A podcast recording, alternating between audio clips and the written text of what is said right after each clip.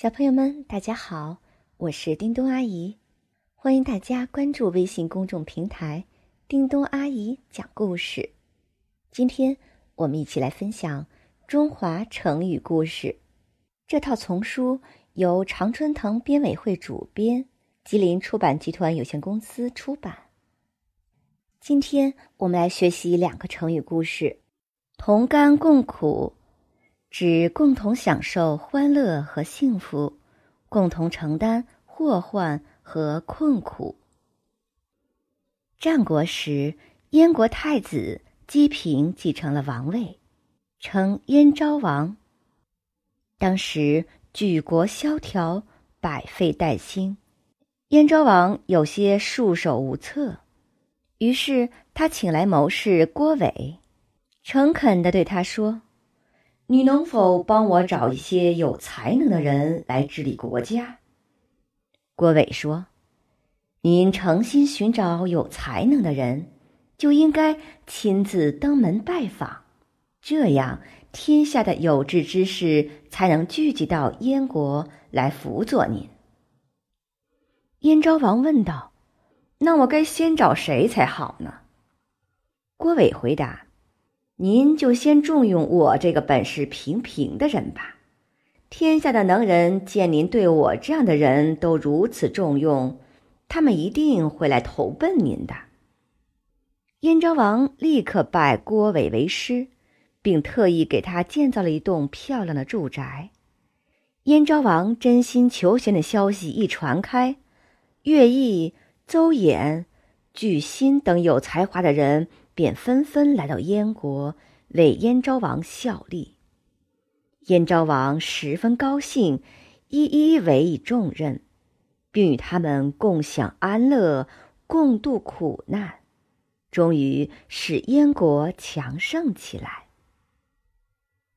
这个故事告诉我们，只有同甘共苦，朋友才能长久，组织才能牢固，国家才能昌盛。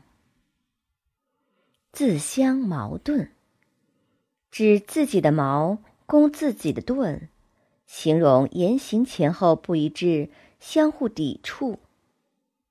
战国时期，有一个楚国人以卖兵器为生。一天，他拿着长矛和盾牌到街上叫卖。他首先举起了手中的盾，向着过往的行人大肆吹嘘，列位看官，请瞧我手上的这块盾牌，这可是用上好的材料锻造而成的好盾呐，质地特别坚固，任凭您用多么锋利的矛，也不可能戳穿它。一番话说的人们纷纷围拢过来，仔细观察。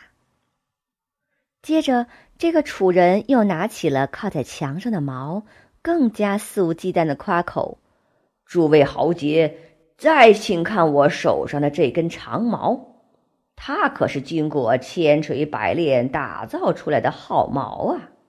矛头特别锋利，不论您用多么坚固的盾来抵挡，也会被我的矛刺穿的。